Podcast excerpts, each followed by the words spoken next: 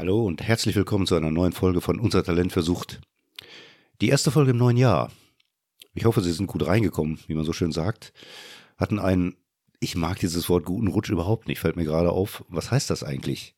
Das klingt so ein bisschen unbeholfen, wenn Sie mich fragen. Nach Ausrutschen oder reinrutschen. Und wenn das Rutschen vorbei ist, dann muss man anschließend erstmal gucken, dass man wieder auf die Beine kommt. Na gut, für viele von uns war es ja auch in der Vergangenheit wirklich so. Was machen wir eigentlich, wenn wir nicht rutschen? Aber ich sehe das, glaube ich, gerade ein bisschen zu kleinlich. Und da fällt mir auch gerade ein, gibt es eigentlich überhaupt noch Vorsätze? Nimmt sich jemand noch vor, im nächsten Jahr rauche ich nicht mehr, trinke weniger, esse gesünder, mache mehr Sport? Ich habe das ewig nicht mehr gehört. Wenn das so ist, dann wäre das ja, wie soll man sagen, ähm, vielversprechend. Naja, weil machen wir uns mal nichts vor. Vorsätze sind leicht, die kosten nichts. Und die sind ganz was anderes als eine Entscheidung, die ich treffe, die dann Pläne nach sich ziehen und ein gezieltes Vorgehen. Das wiederum klingt aber auch schon wieder so nüchtern, so konstruktiv, so, ah, so vernünftig. Ne? Und wollen wir uns für nächstes Jahr lauter vernünftige Sachen vornehmen? Mir schwebt da eher sowas vor, für jede vernünftige Entscheidung, die wir treffen, also Entscheidung von Tragweite, vielleicht mal was Verrücktes machen. So als Ausgleich quasi. Sonst wird es vielleicht zu langweilig. Naja, wie auch immer. Lassen Sie uns mal anfangen. Es gibt so Fragen, die klingen auf den ersten Blick sehr einleuchtend. Die klingen sogar vernünftig. Vernünftig deshalb, weil sie den Eindruck vermitteln, es gibt eine richtige oder es gibt eine falsche Antwort darauf. Und diese richtige oder falsche Antwort, die kann man kriegen, naja, wenn man die passenden Argumente dafür hat. Manchmal aber auch, weil die Frage die Antwort irgendwie schon vorgibt. Wenn man seine Antwort mit passenden Argumenten untermauern kann, dann hat man fast automatisch recht. Das sind dann Argumente, die lassen sich nicht widerlegen. Also die sind bombenfest. Für den, der sie benutzt. Ich habe da manchmal so ein bisschen Bauchschmerzen. Ich mag selber gut äh, argumentierte Sachverhalte. Ich mag das, wenn Menschen sich mit Dingen beschäftigt haben, offen dafür sind und sich Gedanken gemacht haben. Aber da ist immer so ein, eine kleine Gefahr, wie ich glaube. Es geht ja nicht darum, dass man Recht hat, sondern es geht darum, dass das Zusammenleben leichter wird. Letztendlich geht es, glaube ich, immer nur darum. Kurz gesagt, es geht nicht immer nur um Argumente. Ich versuche mal zu erklären, was ich meine. Bevor ich jetzt auf die Frage komme, um die es mir eigentlich geht, ähm, stelle ich mal eine andere, eine, eine Beispielfrage. Nämlich, Alkohol mit weniger Prozentgehalt ist harmloser als mit viel Prozenten, oder? Da weiß ja jeder, dass die Frage so gestellt einfach Unsinn ist. Aber so wie ich sie gestellt habe, ist die Antwort ja auch schon vorgegeben. Das ist so eine Frage, bei der es eigentlich überhaupt nicht um eine richtige oder falsche Antwort geht, mal davon, abgesehen davon, wer sie überhaupt beantworten darf oder kann oder muss. Es geht, wenn überhaupt, darum, darüber zu reden, zu diskutieren oder zu streiten. Und das deshalb, weil Diskussionen dazu da sind, sich Argumente und zwar möglichst viele anzuhören und seine eigene Meinung vielleicht anzupassen oder zu verändern. Im Idealfall. In der Realität sehen Diskussionen anders aus und sind eher Gelegenheiten, auf seiner Meinung zu beharren oder sie durchzusetzen. Wenn ich mir mal den typischen Kampfplatz für Diskussionen, also im Fernsehen und da ganz besonders politische, anschaue, dann habe ich meistens den Eindruck, es geht um Letzteres. Und wenn jemand mal in die Rolle gerät, zuzuhören, sieht er fast immer so aus, als warte er nur auf die Gelegenheit, wieder was sagen zu dürfen, weil es eben wichtiger ist, selber was zu sagen und Zuhören passiv ist. Zuhören hat keinen Biss oder ist sogar unterwürfig. Wenn Sie mal mitkriegen, dass Sie in einer Diskussion stecken, die langweilig ist, dann nicht, weil keiner was zu sagen hat, sondern weil keiner, keiner an dem anderen groß interessiert ist. Dann fragt nämlich auch keiner. Deswegen gibt's ja den sogenannten Gesprächsmoderator, der das Ganze in Schwung halten soll. Das sind dann auch keine Gespräche mehr. Und Gesprächsrunde ist wirklich das falsche Wort. Deswegen heißt es Talkshow. Der Name sagt ja schon, was gemeint ist. Aber das wollte ich gar nicht sagen. Mir geht es auch um eine Frage, die ich neulich während des meines beruflichen Kontexts mal gehört habe, nämlich kann man eine Beziehung mit einem Abhängigen eingehen? Ich habe jetzt wirklich mit Absicht eingehen gesagt und nicht führen. Über bereits bestehende Beziehungen mit Abhängigen habe ich in einer Folge schon mal gesprochen, möchte das hier nicht nochmal, vor allem weil diese Frage wirklich eine andere ist. Achten Sie mal auf den ersten Impuls bei Ihnen und zu welcher Antwort er Sie leitet. Zur Antwort Nein vermute ich. Vielleicht sogar zur Antwort auf gar keinen Fall. Die wenigsten, vermute ich, werden sagen Ja unbedingt.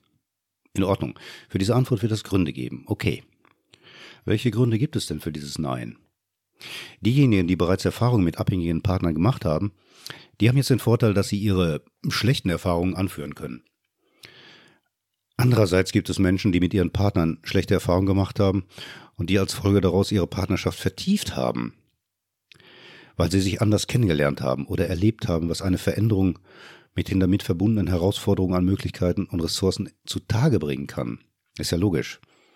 Man kommt, kommt unter Umständen an seine Grenzen und muss bisher unbekannte Kräfte aktivieren. Das gelingt nicht immer. Aber es kann. Also was ist jetzt die richtige Antwort? Ja oder nein? Wenn Sie mich fragen, liegt das Problem nicht in der Antwort, sondern in der Frage. Das Sensible an dieser Frage ist doch, warum stellen wir sie überhaupt? Ich vermute mal, wir tun es deshalb, weil sie uns Sicherheit verschafft. Die Frage ist allgemein, unpersönlich und das heißt im wahrsten Sinne nicht persönlich. Sie schafft Distanz. Die Frage ist nur, schafft sie Distanz zur Abhängigkeit oder eher zu unserer eigenen Unsicherheit? Ich stelle mal eine andere Frage und achten Sie auf Ihre Reaktion. Soll oder kann oder darf man eine Beziehung zu einem Krebskranken eingehen? Und jetzt wette ich, werden Sie eine andere Emotion spüren, oder? Irgendwas, was sich ein bisschen wärmer anfühlt, fürsorglicher vielleicht. Jedenfalls das, was man empathischer nennt. Man fühlt sich mehr hinein. Beides sind Krankheiten. Aber für uns gibt es einen Unterschied.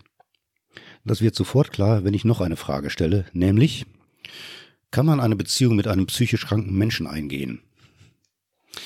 Und jetzt fühlen Sie vielleicht einen kleinen Widerstreit in sich, begleitet von einem, das kommt darauf an.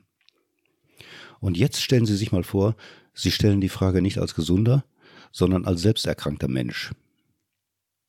Das Erschreckende daran ist ja, dass wir manchmal ganz selbstverständlich und getarnt durch eine scheinbar vernünftige Frage übersehen, dass wir manchen Menschen eine menschliche Fähigkeit und auch menschliche Bedürfnisse schlicht absprechen oder sie ignorieren, indem wir uns schützen wollen.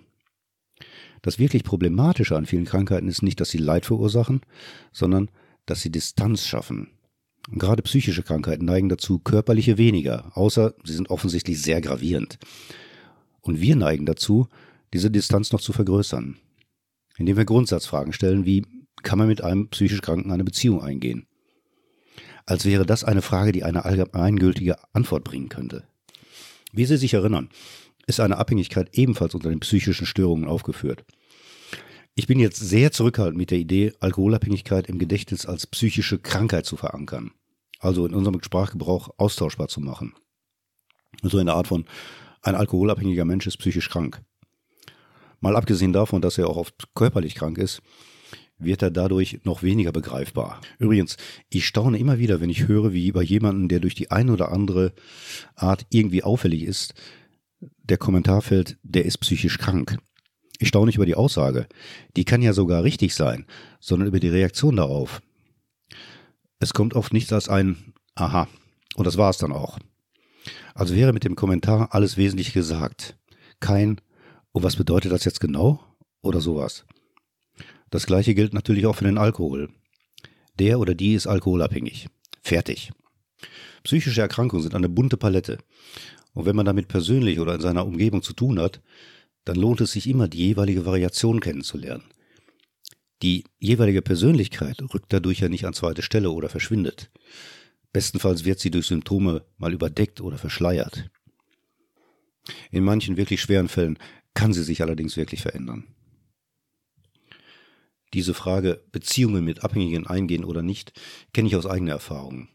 Also, ich habe sie mir selber gestellt. Als Abhängiger, ich habe darüber in einem Buch geschrieben, und auch nach meiner Therapie, als ich meine Alkoholfreiheit anfing. Die Frage habe ich für mich damals mit einem dermaßen kategorischen Nein beantwortet, dass ich heute noch verblüfft bin, wenn ich mich daran erinnere. Eine Beziehung mit einem Menschen, der abhängig trinkt, kam damals natürlich nicht in Frage. Heute auch nicht. Aber ich vermute, das hat weniger etwas mit einer bewussten, rational gesteuerten Entscheidung zu tun. Wenn man sich verliebt, dann hat die Rationalität ja schließlich als letztes was zu melden, sondern einem mittlerweile recht stabilen Eigenschutz vor einer allzu persönlichen Nähe zur Krankheit. Ich bin mir aber, was das angeht, nicht sicher. Damals war mein Argument, Einmal reicht diese Thematik in meinem Leben, und zwar meine eigene Thematik. Eine zweite muss nicht sein. Übersetzt hieß das, ich weiß nicht, ob ich anderen vertrauen kann. Ich hatte, glaube ich, damals keine allzu gute Meinung über meine eigenen, über meine abhängigen Mitmenschen, was, was wahrscheinlich daran lag, dass ich keine gute Meinung von mir hatte. Das hat sich jetzt Gott sei Dank gebessert. Würde heute jemand zu mir sagen, eine Beziehung mit mir könne er sich nicht vorstellen, schließlich war ich ja mal abhängig, dann wäre meine Reaktion mit Sicherheit Erstaunen und dann ein rapides Nachlassen meines persönlichen Interesses an ihr oder ihm. Sie sehen, was die Frage, kann man mit einem Abhängigen oder Ex-Abhängigen eine Beziehung eingehen, bedeutet. Nämlich eine Einladung, sich in Sicherheit zu bringen und dafür das Risiko einzugehen, recht pauschal abzuwerten. Und diesen Mechanismus kennen wir aus vielen anderen Bereichen. Oder aber, wir investieren ein bisschen Arbeit, gar nicht mal viel. Und dann fragen wir anders, nämlich, kann so eine Beziehung tragfähig sein? Können beide ihre Freiheit haben und sich entfalten, sowohl zusammen als auch einzeln? Ist da ein Gleichgewicht? Haben beide Mut? Kann man ein Leben oder eine Zeitspanne davon gemeinsam verbringen oder es meinetwegen teilen? Und das sind keine pauschalen Fragen, sondern sehr individuelle. Und die Antwort darauf ist, das wissen wir nicht. Aber sie ist auf keinen Fall Nein. Das allerdings gilt für alle Menschen, ob sie jetzt krank sind oder gesund. Und das war's auch für heute. Es war schön, dass Sie dabei waren. Hat mich sehr gefreut. Wenn Sie das nächste Mal wieder sind, würde es mich genauso freuen. Machen Sie es gut, bleiben Sie gesund, passen Sie auf sich auf. Bis zum nächsten Mal. Mein Name ist Jürgen Behrendt. Tschüss.